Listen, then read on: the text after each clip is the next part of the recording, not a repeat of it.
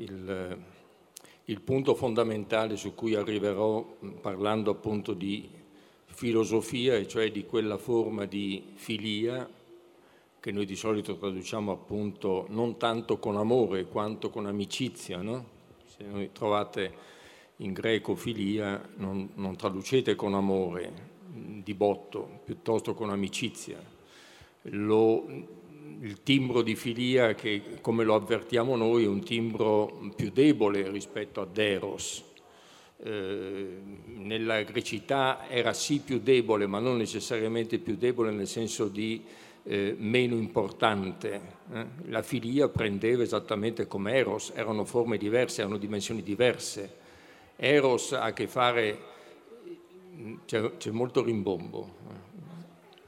Eros ha a che fare con, eh, con passione, una passione che, che soltanto, eh, eh, o anzi mai possiamo dire, genera poi un effettivo sapere eh?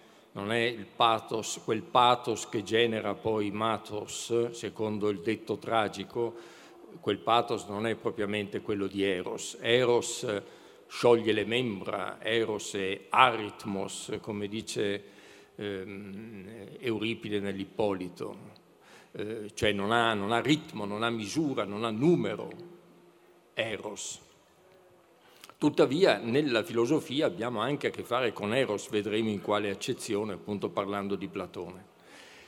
Quindi già ci troviamo di fronte a una selva di termini per dire questa nostra idea. No? Filia è una, tendenzialmente è un rapporto di comune appartenenza, filia probabilmente ha la stessa radice del sus latino, un, un rapporto di comune appartenenza per cui i, gli amici si appartengono l'uno all'altro eh, e si appartengono non per un irragionevole pathos, ma si appartengono perché scoprono l'uno nell'altro interessi comuni, perché scoprono l'uno nell'altro una comune, diremmo noi, visione del mondo, delle cose, una comune filosofia. Hm? oppure si, si sentono vicini, amici, anche per ragioni di genere, di schiatta, di stirpe. Quindi filia ha qualcosa a che fare con quella che i latini eh, direbbero dilexio, eh, dove dovete sentire anche il timbro della elezio. l'amico in qualche modo me lo scelgo, eh. l'amico, mi rivolgo all'amico e, e, e lo voglio mio e voglio essere suo perché sappiamo di avere qualcosa in comune, lo eleggo l'amico. Eh, l'amante nel senso di Eros non me la eleggo, no? È un pathos che al limite addirittura mi travolge. Immaginate una lirica di Saffo. Eh? Quindi i latini traducevano dilexio la filia, o anche amicizia, ma nel senso che ho detto. Poi abbiamo quell'altro termine straordinario che tutti sapete, no? Eh, che, che, è ben difficile da, non da tradurre, ma che è ben difficile da, da interpretare, che è un termine in greco dal timbro estremamente debole, agape, che è una, una, un'affezione molto sentimentale nella lingua greca agape, agapein, agapan, ah, scusate, agapan, eh, molto sentimentale, e che invece proprio per questo eh, la, il latino eh, cristiano, il latino della Chiesa elegge per indicare la straordinarietà del tema dell'amore all'interno di quella tradizione, all'interno di quel contesto e quindi un termine che nel latino classico è molto debole, assume il rilievo straordinario che tutti sapete nella, nella letteratura, nella, nella, tradizione, nella teologia cristiana, theos agape. Addirittura è l'amore divino, è l'amore che è Dio. Eh? Dio amore, theos agape. Dove non vi è più la semplice dilexio. Eh? Non è che Dio agape, eh? teos agape, eh, scelga elegga su qualche base razionale, sulla base di qualche ragionevolezza, il suo essere per noi, nei nostri confronti, amore. No? È una idea di amore perfettamente gratuito, eh? sovrarazionale, diciamo pure sovraumano una misura di amore che non ha nulla a che fare con, né con la filia di cui abbiamo parlato, né con l'eros, né con la dilexio. Eh? È una forma di amore totalmente gratuito al di là di ogni misura.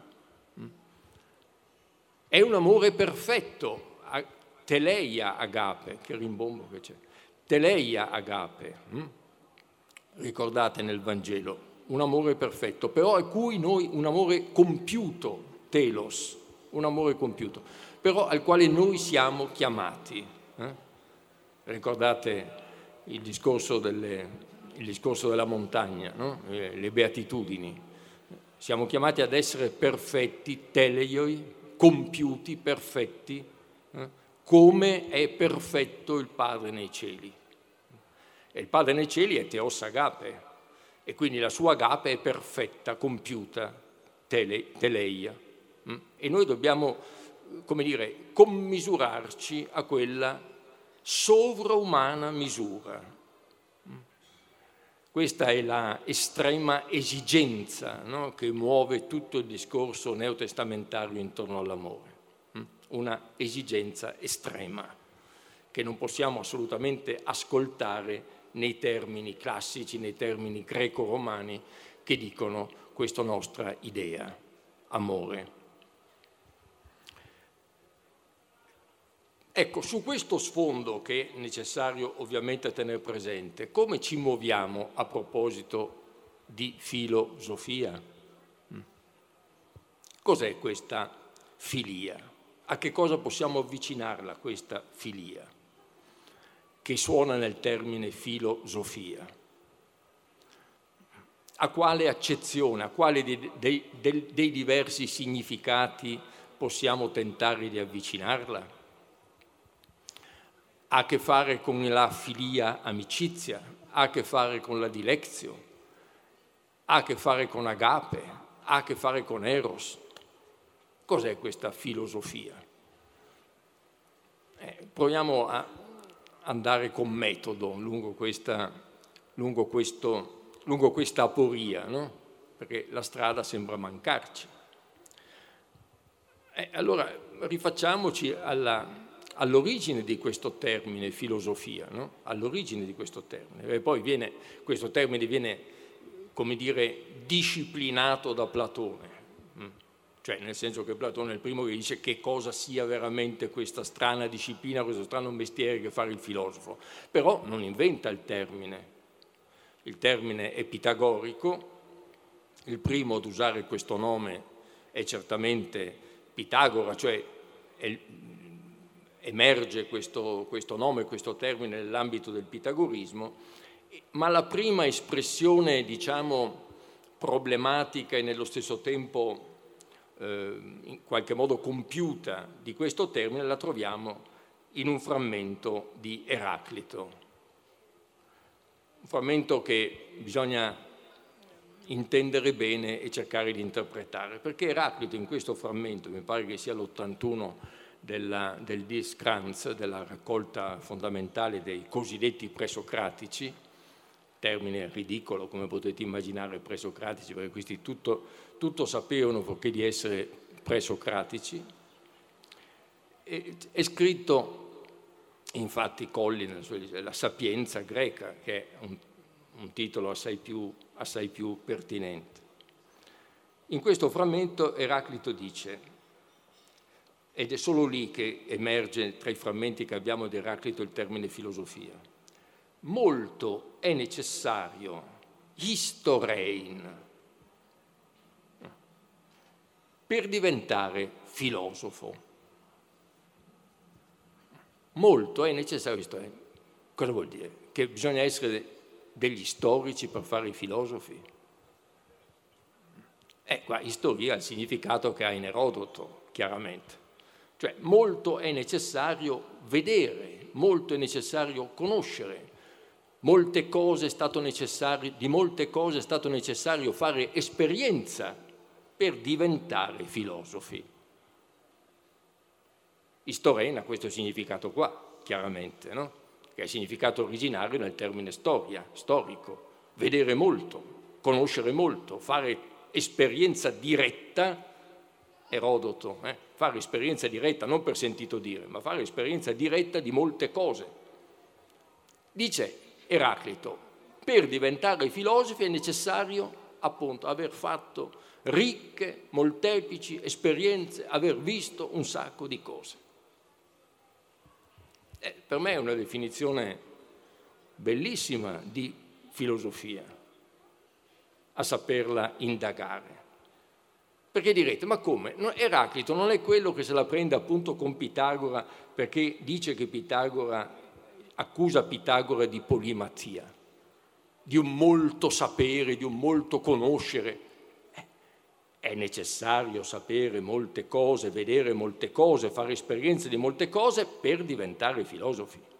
Non basta vedere molto e fare molte esperienze per diventare filosofi. Per diventare filosofi è necessario partire dall'esperienza, ma non basta. Se ti limiti a vedere e a sapere, conoscere per diretta esperienza molte cose, non per questo sei filosofo. Per diventare filosofi, non per essere filosofi. Non sei filosofo semplicemente con la storia. Tuttavia, per diventare filosofo devi essere, avere attraversato i campi, eh, l'oceano della storia. E non fermarti lì, non fermarti lì. Saper vedere in storia molte cose non basta. Cosa occorre? Occorre collegarle, collegarle. Vi dice niente questo termine collegare? È lo stesso che logos, logos, logica, logos, legein. Eh? Devi raccogliere molte cose, storia, leghen, colligere, ma poi devi avere delle forme, delle misure, dei numeri attraverso cui molt, questo molteplice tu lo colleghi. Devi, cioè il filosofo è colui che a partire dall'istoria sa collegarne i momenti, le forme, gli eventi, gli aspetti, le dimensioni. Allora, il filosofo muoverà verso che cosa? Muoverà, grazie al suo logos, quello che Eraclito, vi ricordate, ascolta, muoverà attraverso il suo logos, grazie al suo logos, a rendere che cosa? A rendere chiare le cose di cui ha fatto esperienza, perché fin tanto che tu fai semplicemente istoria, non hai chiaro il senso delle cose, lo hai chiaro quando riesci eh, questa molteplicità a collegarla, a dare ad essa una forma, a ricondurla ad una unità. Allora ecco che tu, filosofia, tendi, tendi, Sofia, Sofos, a che cosa? A rendere safes, che in greco vuol dire chiaro, le cose di cui hai fatto una storia. Fin tanto che rimani nell'ambito della pura storia, non ti è chiaro, safes, il senso delle cose. Tu sei filosofo quando, a partire dall'istoria, se no che materia hai in mano, che contenuti hai in mano, dove eserciti il tuo logos? A partire dall'istoria tu giungi, safes, a rendere evidente il nesso che congiunge, armonizza, ricordate armonia, parola chiave di Eraclito, armonizza il molteplice. Allora, filosofia è amore per la evidenza, chiarezza con cui puoi collegare ciò che vedi, ciò di cui fai esperienza, ciò di cui vi è istoria. Mm? Questa è la filia del filosofo. Attenzione, non basta. Primo aspetto allora, primo telos di questa filia, rendere evidente, chiaro. Safes è la stessa radice di sofos, è la stessa radice. Rendere chiara, evidente che cosa? Ciò che hai prima, fino a quel punto semplicemente visto, di cui hai fatto esperienza, istoria. Ma non basta. Cosa vuol dire sofos? Cosa vuol dire sofon? Solo l'evidenza in astratto, così sembra a un certo momento. Quando Platone disciplina la filosofia emerge questo. Il filosofo è colui che ha proprio come missione il rendere evidente il nesso, il collegamento tra le cose, che fanno del molteplice una unità. La filosofia assume questa missione dell'evidenza, io seguo soltanto ciò che mi appare razionalmente, logo, evidente. È la missione, la grande missione scientifica universale della filosofia europea. Io accetto soltanto ciò che il tribunale, direbbe Kant, della mia ragione mi dice sì, è evidente, è così la dialettica platonica, il dialogo socratico, a quello mira. Cioè, quindi, amore, filia, per la evidenza. Ma attenzione, non un'evidenza astratta, non un'evidenza così, un'evidenza che parte dall'istoria. Per essere filosofo tu devi, è necessario, istorein, molto vedere diciamolo in una battuta un po' così, eh? prima Ulisse e poi Eraclito. Se non sei curioso, eh? non sei neanche filosofo.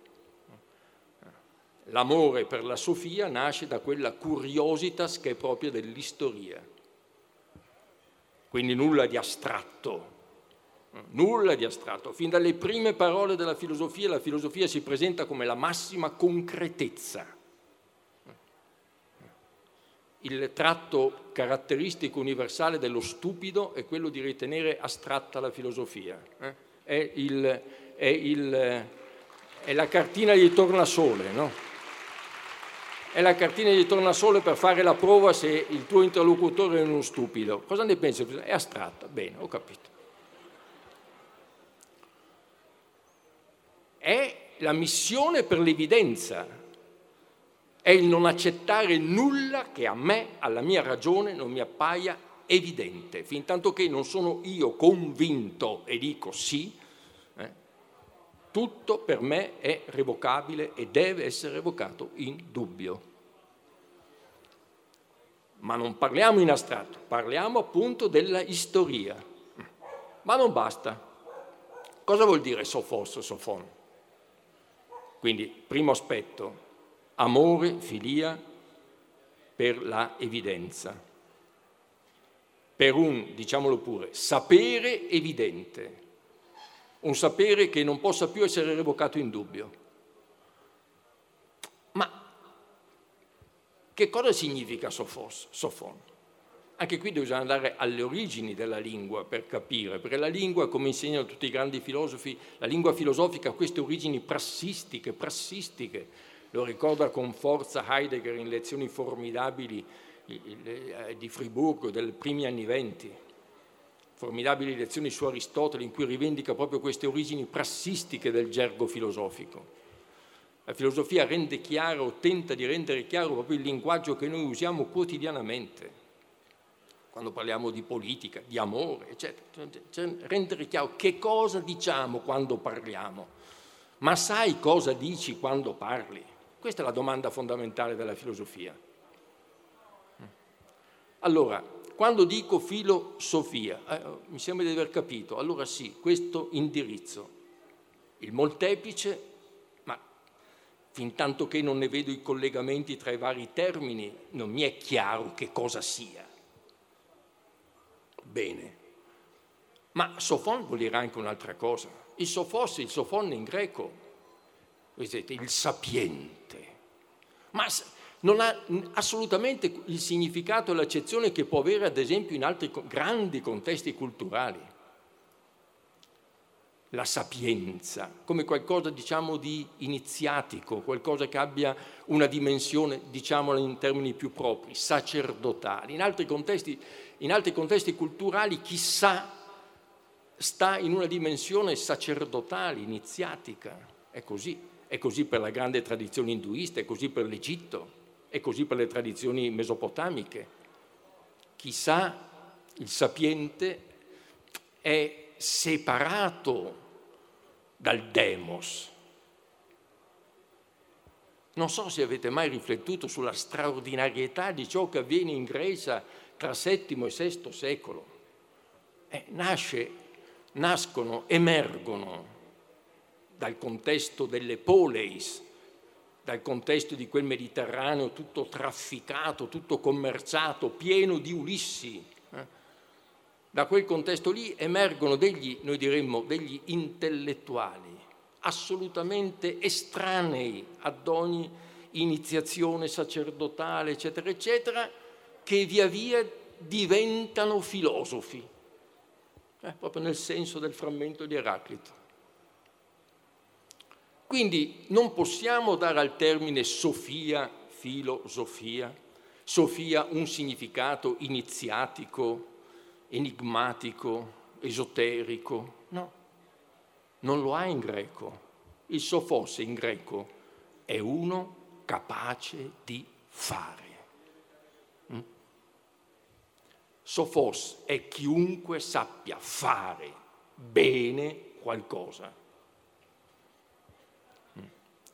e anche termini come calon, kaiagaton, eccetera, eccetera, tante, così enfaticamente ripetuti, vuol dire persone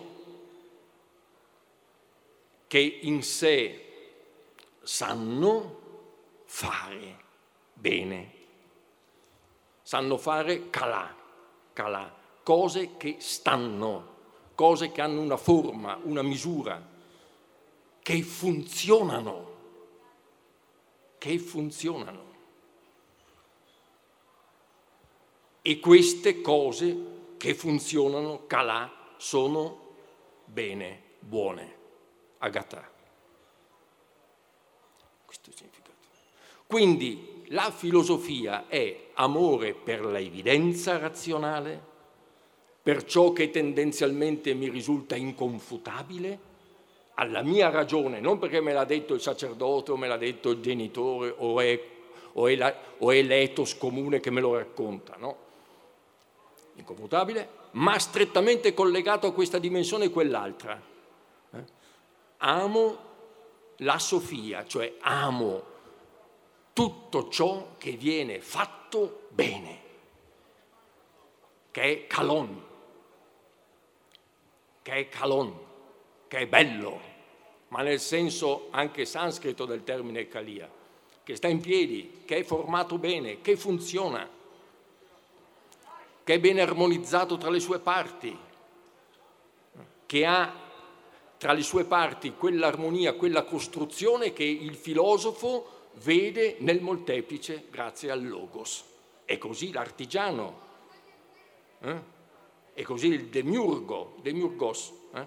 colui che opera ergum nel demos, l'architetto, il ciabattino, il muratore, colui che opera nel demos, quello è il demiurgo, quello è il demiurgo, quello che prende qua e là i suoi materiali e li armonizza in modo che venga fuori che cosa? Il bello e buono. Il bello e buono. Il filosofo questo ama, su questo riflette e naturalmente questo lo riflette in generale, perché non, a questo punto non gli basta dire bello e buono, questo, questo, questo, quell'altro, quest'altro. Parte da lì, istoria, vede, vede il sarto che fa bene il vestito, vede quello che fa bene la casa, eccetera, eccetera, vede istoria e si chiede, ma che cos'è che collega tutto questo fare bene? Tutti questi sofoi sono collegati da qualcosa e allora ti interroghi su cos'è bello, su cos'è buono in generale. Non è che parti dalla idea, all'idea giungi per collegare il molteplice che l'istoria ti ha offerto. E quindi il filosofo ama chi? Ama coloro che fanno bene. L'oggetto della filosofia che cos'è? L'oggetto della filosofia sono le forme del fare. Proprio per questo non basta descrivere istoria, descrivere le diverse forme del fare.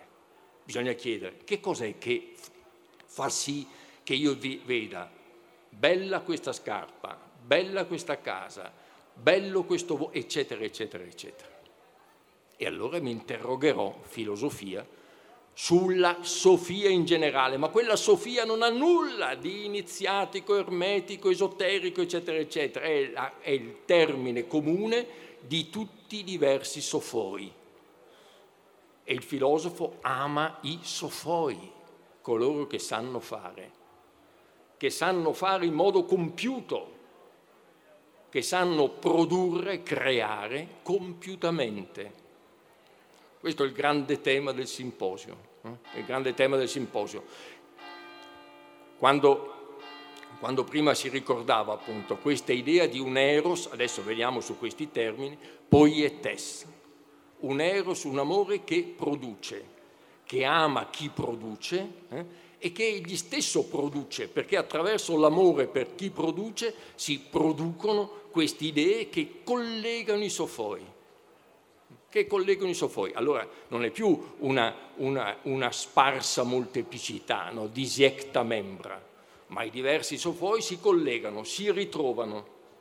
Cosa avviene quando i diversi sofoi, ecco, trovano, trovano tra di loro qualcosa di comune? Cosa avviene? Amicizia. Perché quando trovo qualcosa di comune con un altro, lo divento amico. Eh, l'ingegnere può diventare amico col muratore, eccetera. Si stringono legami di amicizia, di filia, filosofia di nuovo.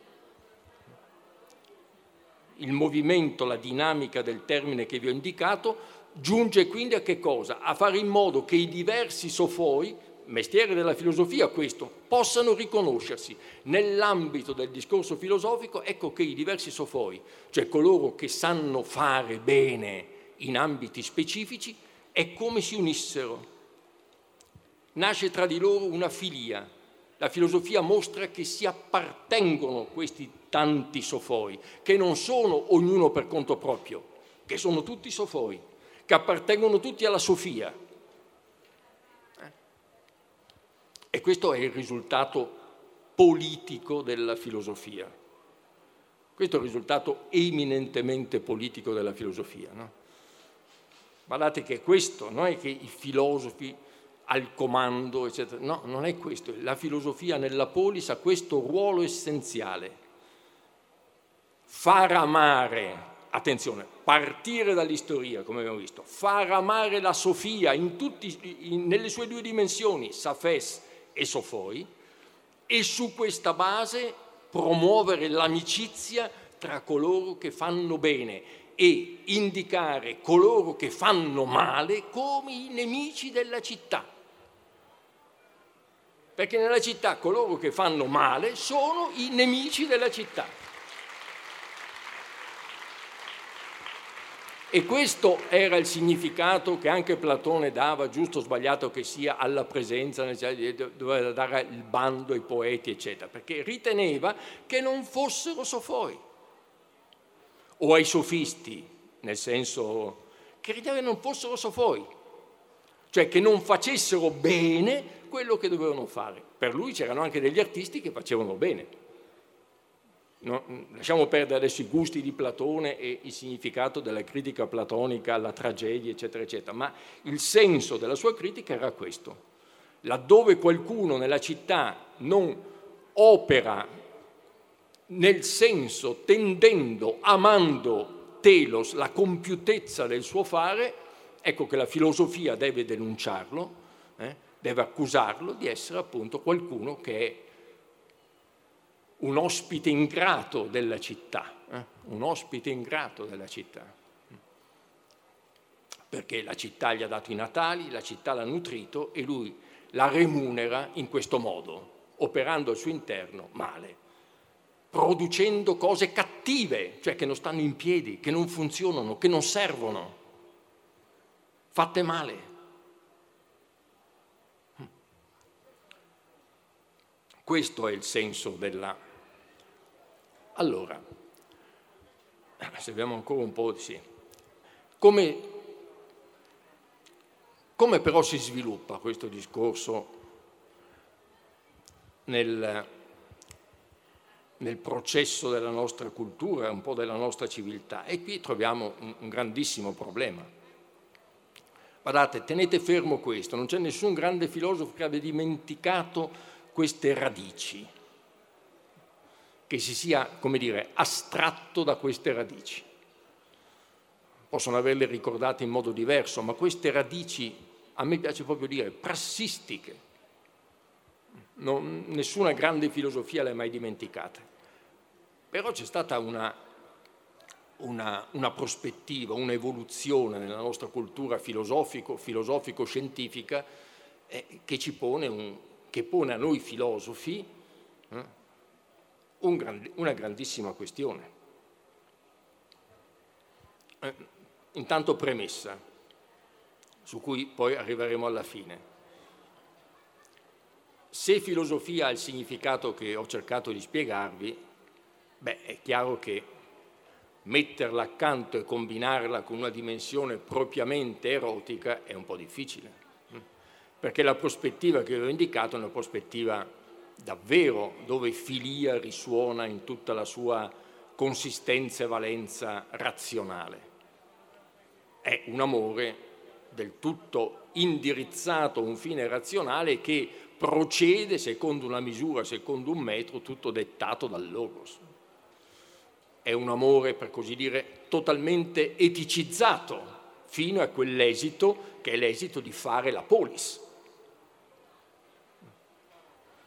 Quindi lasciamo, ricordiamo questo problema, lasciamolo aperto, no? perché c'è una questione che riguarda ma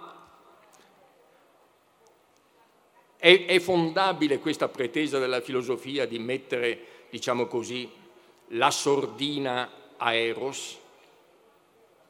Platone lo dice esplicitamente nel Filebo, ad esempio, no? lo dice esplicitamente. L'amore di cui io parlo non ha nulla a che vedere con Afrodite. Afrodite inventa l'etimo Afrosine, cioè l'assenza di fronesis, di pensiero, di misura. Eh?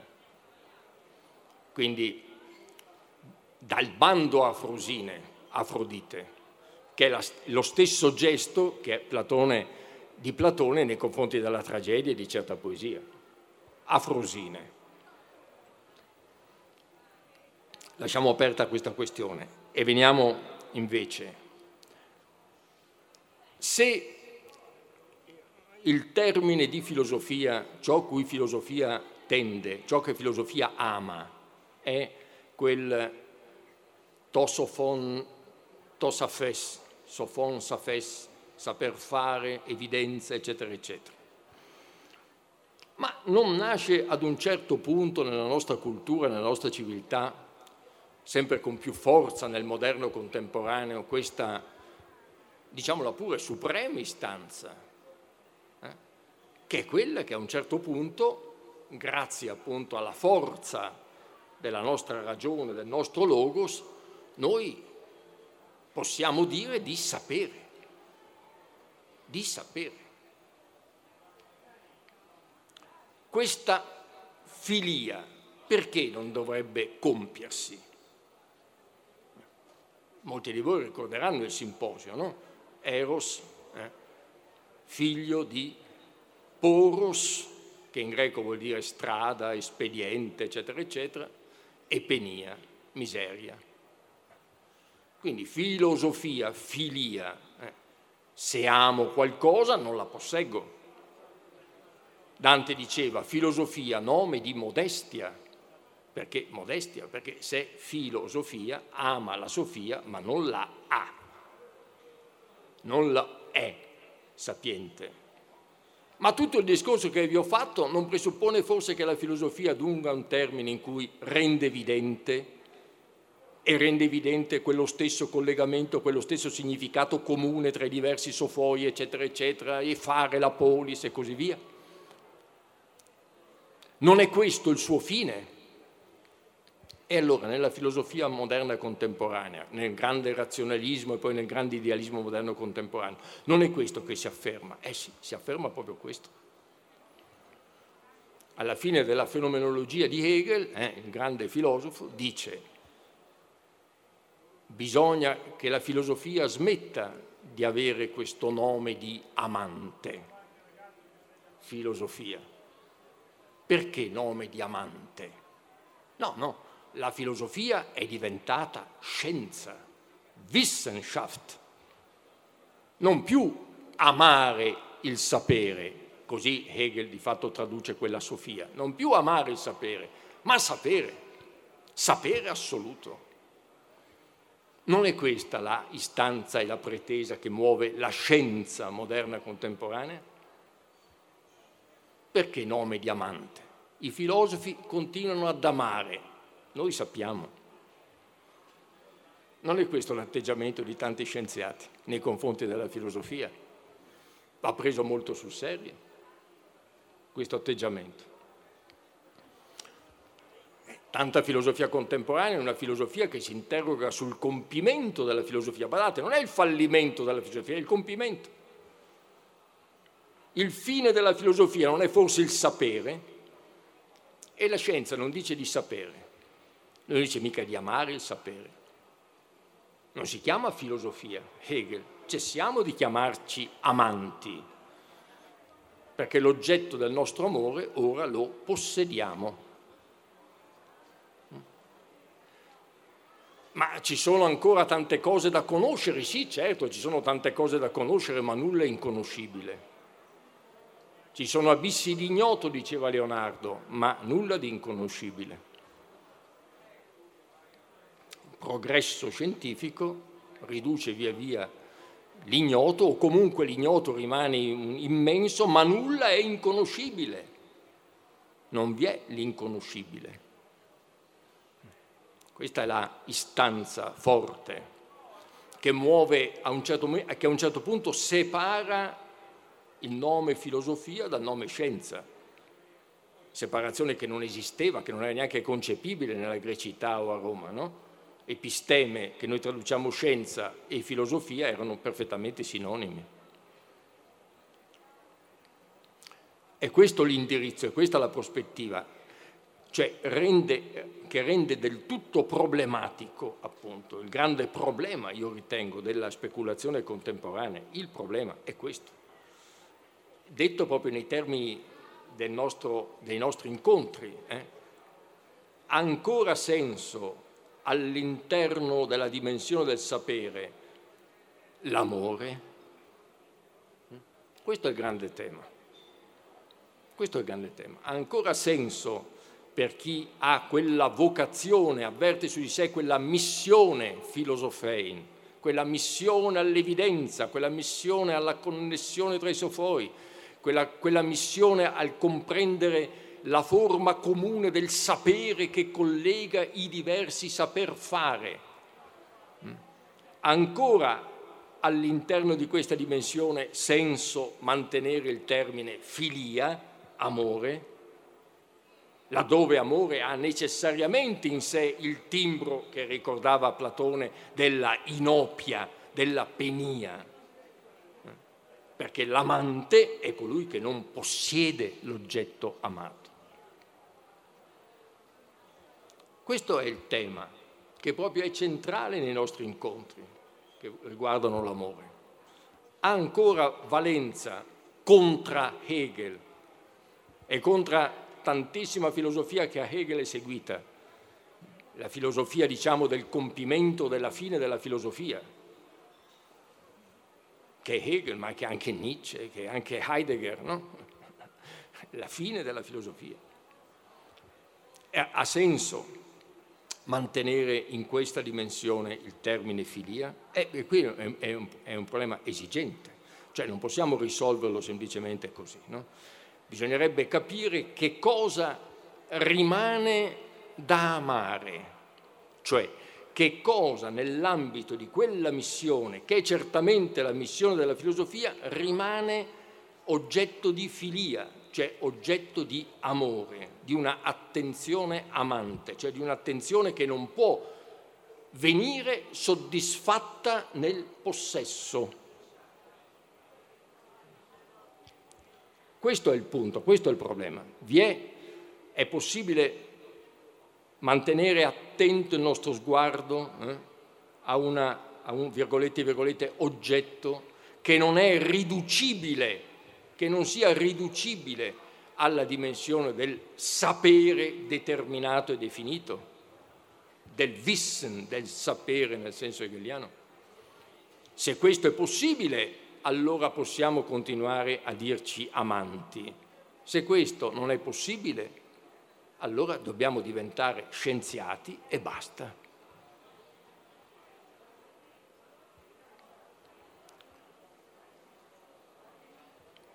E qui termina il discorso e viene fuori Eros. Forse è proprio una filosofia erotica allora. Forse ciò che ancora ci costringe forse a dirci amanti nell'ambito del sapere, nell'ambito di quella prospettiva che comunque vi ho indicato all'inizio, è una passione, non quella filia eticizzata, razionalizzata di cui parliamo, perché quella probabilmente si conclude davvero, è destinata davvero a concludersi nel sapere. E quindi se filosofia, se quella filia che risuona nel termine filosofia è soltanto quella filia di cui abbiamo parlato, allora sì, probabilmente dovremmo deciderci di non dirci più amanti e quindi di non dirci più filosofi e quindi di farci puramente, semplicemente scienziati in questo in quel campo in cui si determina appunto l'essente. Ma forse invece, e qui davvero forse Platone ci sostiene, forse invece quella filia della filosofia ha una dimensione propriamente erotica. Indica un pathos non soltanto per il safes e per il sofon, non soltanto per il safes e per il sofon, ma forse per qualcosa di più radicale Ciò che muove la filosofia non è soltanto quel fine, rendere tutto evidente, collegare i sofoi hm, sulla base dell'istoria di cui abbiamo parlato, perché questo indirizzo e questa prospettiva dove possono condurre se non nel sapere, nella Wissenschaft. Ma c'è soltanto questo? Nel simposio di Platone c'è soltanto questo, nella Repubblica di Platone c'è soltanto questo, nei grandi metafisici, soprattutto nella tradizione neoplatonica, ma poi, ma poi anche in un certo idealismo, Schelling, eccetera, eccetera. E quello Schelling ripreso da Heidegger, scusate queste citazioni soltanto per, a scopo del, come dire, didattico, qualche indicazione, ma il mio ragionamento può essere seguito, con, spero, da chiunque anche senza nessuna particolare competenza tecnica filosofica. Ha a che fare soltanto con quella filia? Non credo. Che cosa muove la filosofia e la interroga costantemente? Eh, ma proprio la sua, la sua costituzione, direi, originaria. Quando faccio filosofia, nella prospettiva che ho detto. E mi muovo in quella prospettiva, che cosa mi interroga costantemente? Che cosa mi agita? Agitare, cogitare, coagitare, eh? stessi termini. Che cosa mi agita continuamente? Ma proprio il fatto che, guarda un po', mi muovo dall'istoria, mi muovo dalla considerazione del molteplice, mi muovo da questo questo saper fare determinato e definito, mi muovo oltre quelli che sono i limiti di questa o quella determinazione o definizione dell'essente. Quale problema mi si agita costantemente quando mi muovo? La dinamica, dovete sentire la dinamica mi muovo in questa direzione. Non mi si agita forse costantemente il problema della mia libertà. In ogni atto del sapere, in ogni processo della filosofia o della scienza, non si agita al suo interno questa questione? Come la definisco, come la determino, come la misuro? Prendiamo un grande mito che tutti conoscono, no? la, eh, il mito della caverna, il cosiddetto mito della caverna nella Repubblica di Platone. Tutto chiaro? Tutto chiaro. Fino all'ascesa oltre la luce visibile al bene che è da intendere come ve l'ho spiegato prima, quel bene, non qualcosa, il bene che è l'idea che accomuna tutti i buoni, i bona, non qualcosa di astratto, è l'idea dei bona, delle cose buone, del fare buono. Ebbene, tutto chiaro, tutto chiaro, l'aveva spiegato prima nella famosa storia della linea spezzata nel sesto libro, nel settimo il grande mito, cioè quei discorsi eh, che sono alla base di tutta la nostra cultura, di tutta la nostra civiltà, no? il prigioniero che sale, ascende, al sole oltre il sole, alla luce oltre la luce. Tra l'altro apro una breve parentesi, no? voi sapete che amore è un termine, se voi andate nei dizionari etimologici, ma dicono etimologia incerta, etimologia sconosciuta, non c'è amore in greco, ma probabilmente è invece un termine che ritroviamo nel sanscrito, che in sanscrito kam, kam, vuol dire splendere, luce splendere, luce, chiusa la parentesi. Il, tutto chiaro nella ascensione del nostro ex prigioniero. Ma cos'è che Platone non spiega assolutamente? Come si sia liberato? Com'è che improvvisamente lui che è come tutti gli altri, legato, prigioniero, rivolto lì, lui a un certo momento si scioglie dalle sue catene, volge lo sguardo, si converte verso la luce che entra nella caverna, eh? perché se no non ci sarebbero neanche le ombre. Quindi la luce abbraccia tutti, anche quelli che stanno nella caverna. E il cammino non è interrotto, è un cammino, non c'è una porta sbarrata. È la stessa luce che vedi quando sei al sommo, è la stessa luce che va fino in fondo alla caverna e la strada è una. Tutto chiaro, quello che non è assolutamente chiaro è come quel signore si sia liberato. È un mistero, hm? una domanda, un problema.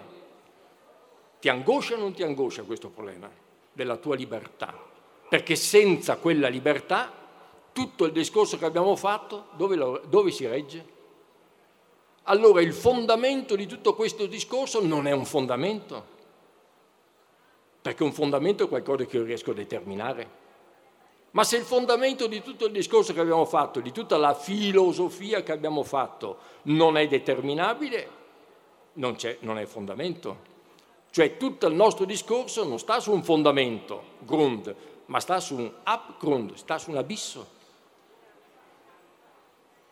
Che è che cosa? Anche qui misteri, esoterismi? No, che è il nostro essere libero che è perfettamente misterioso, indeterminabile. Provatemi a dimostrare che siete liberi. Indeterminabile. Non posso dimostrare che siete liberi, però posso dimostrare che certamente se non vi sentite liberi o se non vi sentite in grado di esercitare quella libertà, cioè di fare come quel prigioniero, vi sentite morti. Questo posso dimostrare, questo possiamo dimostrare, no? E allora questo è filosofia, sì, perché, ma perché è la filia per qualcosa che non è determinabile e definibile. È filia per qualcosa che non può diventare oggetto di un sapere determinato e definito. Questo è il tema fondamentale, ma potrebbe immediatamente essere, essere, essere declinato per varie, per varie prospettive, no? Perché non c'è soltanto questo tema del nostro essere libero, ma anche infinite forme attraverso cui noi esercitiamo il nostro essere libero, che non è soltanto nel senso del sapere, la prospettiva fondamentale della filosofia e della scienza, ma è nella prospettiva di tutto ciò che ha a che fare con quel pathos, appunto, con eros, con la stessa passione amorosa, eccetera, eccetera. Mm? Allora, è riducibile filosofia alla filia per la sofia, così come abbiamo detto? Certamente no. Rimangono questi ambiti che non vanno astratti da quello di cui abbiamo parlato. Quindi la grande fatica della filosofia contemporanea è come coniugare il mantenimento del termine amante con il pieno riconoscimento del compimento scientifico di quella prospettiva di filosofia di cui abbiamo parlato all'inizio. Perché nulla sarebbe più assurdo di dire che la filosofia a questo punto ha soltanto a che fare con quella filosofia erotica, eros, eros perché? Eros perché è amore per qualcosa di non determinabile, non definibile. La filosofia tiene insieme i due aspetti, è filosofia erotica, in cui eros sopraffà, se volete, anche il termine filia, ma continua a essere anche quella filosofia che si connette e si congiunge alla scienza, all'episteme, al sapere nei termini ho, di cui ho discusso prima. Questa è la fatica, questa è la fatica, questa è la fatica, congiungere le due dimensioni, filosofia erotica, erosofia, erosofia e filosofia. Erosofia, Abgrund, abisso, libertà, pathos, pathos che non è mai disgiungibile al logos, rapporto pathos, logos, eccetera, eccetera.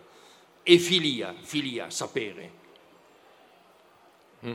Istoria, safes, sofon. Congiungere le due cose. Questa è la sfida della filosofia se vuole continuare ad essere filosofia del mondo contemporaneo. Se c'è uno spazio per la filosofia del mondo contemporaneo deve con, congiungere le due cose, altrimenti vi sarà da un lato scienza e quale colossale problema comporta una scienza non amante. Provate a interrogarvi. Una scienza non amante, cioè una scienza che non abbia memoria di quella filia che connette i vari saperi, che connette i vari, noi diremmo, specialismi, che li fa riconoscere il mondo della vita, le forme di vita, la polis, la città, che non si sente responsabile, amante eh, della città. Quali colossali problemi comporta una scienza non amante, anche da questo punto di vista, diciamo così, culturale e politico. Da un lato questo e dall'altro una, un continuare a chiamarsi filosofia in termini semplicemente alla fine che diventerebbero patetico-sentimentali, io, io non amo una filosofia patetico-sentimentale, no? una forma di, di, di cura psicologica, no? va di moda anche adesso, cosa fanno? Assistenza psicologica, eccetera. No? no. Filosofia ancora ha un senso se congiunge le due dimensioni, se vede qual è l'oggetto della sua filia, eros, che non è riducibile ad una forma di sapere scientificamente determinato e nello stesso tempo continua ad essere quella filosofia che si rivolge al sapere, alla scienza, nel senso che dicevo all'inizio.